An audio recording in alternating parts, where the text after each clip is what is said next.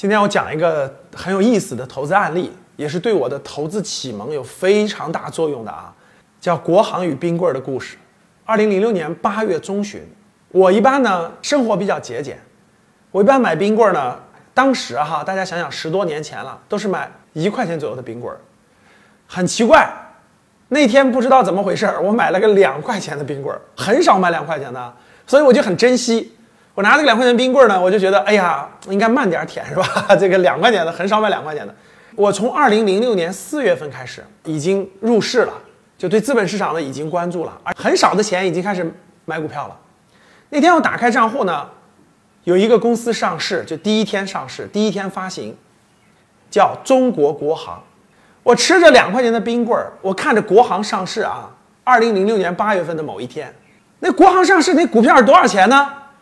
一块九毛八，我当时嘴里舔着我的两块钱的冰棍儿，看着那个账户上那个数字的跳动，嗯，中国国航啊，中国最大的航空公司，中国人要出境，外国人要进来，航班最多的公司，一股只要一块九毛八，一股还没有我一个冰棍儿值钱，哇！我当时很震撼，因为当时我大学毕业没几年，坐飞机都没坐过几次。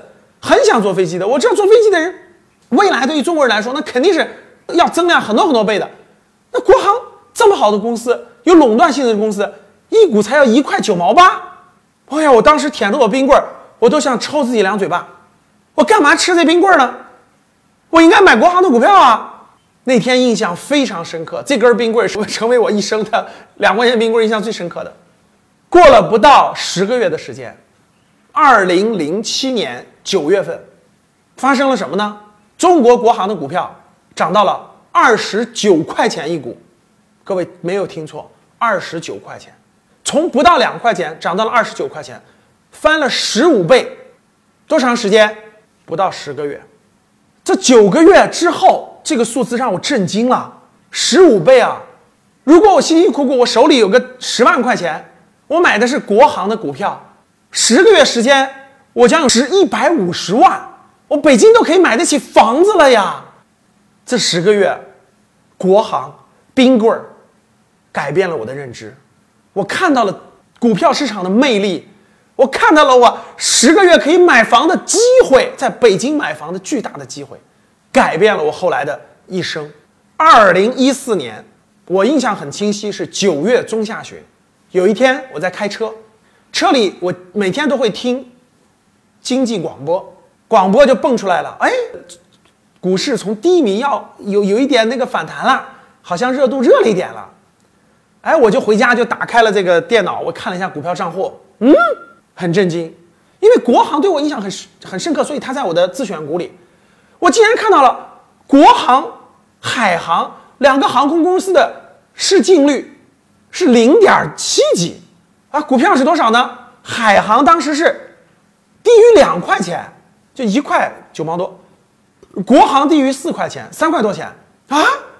我当时不到两块钱，现在四块多钱。大家要知道，已经过了七年了，从二零零七年到二零一四年过了七年了，怎么股票又是两块多钱这么便宜？四块不到四块钱，我一看市净率零点七几，市净率是什么意思呢？中国国航这么大一家公司，它的所有的值的飞机啊，飞机价值，所有的楼。所有的价值净资产，假设是假设是三百个亿的话，现在市值还不到两百五十个亿。就如果把这个市值全卖了，还不够国航所有的飞机、所有的楼等等的。但没有算飞行员，难道不是国航的资产吗？国航是垄断的，国家撤侨，从海外撤侨，各种应用是不是都要用这个国航的飞机、国航的飞行员？这些都没有考虑啊，这明显低估了呀！我回到家里，哇，我。第一件事，打开账户研究完了，认真研究了两天以后，我就入场了。国航、海航全部入，你们将从图片上看到我的交易记录，我都给大家找出来了。我这个这个七八年前的这个交易记录，我就疯狂买入了国航、海航。后来他没有辜负我，国航、海航涨了三倍。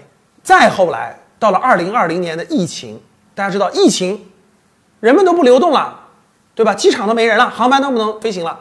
机场股咵就又下来了，跌跌跌跌跌跌到六块钱左右的时候，我一看，嗯，又这么便宜了，是没有人坐飞机了？难道疫情会永远存在吗？难道人们未来不出行了吗？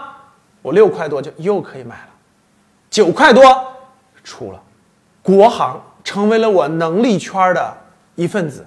航空业它属于周期性波动行业，好的时候特别好，差的时候特别差。像油价贵的时候，油价特别贵的时候，航空的业绩也非常差；像油价便宜的时候，航空的利润非常好；像发生疫情的时候呢，业绩就非常差。但是未来等疫情缓解了，等过去以后，它还会起来。所以，国航成为了我了解的能力圈的企业之一。我给大家分享了国航与冰棍的故事。我相信对你也有很多的启发。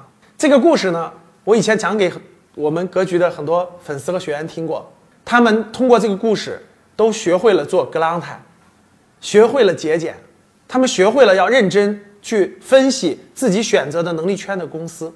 希望我的国航与冰棍的故事也能影响你的一生。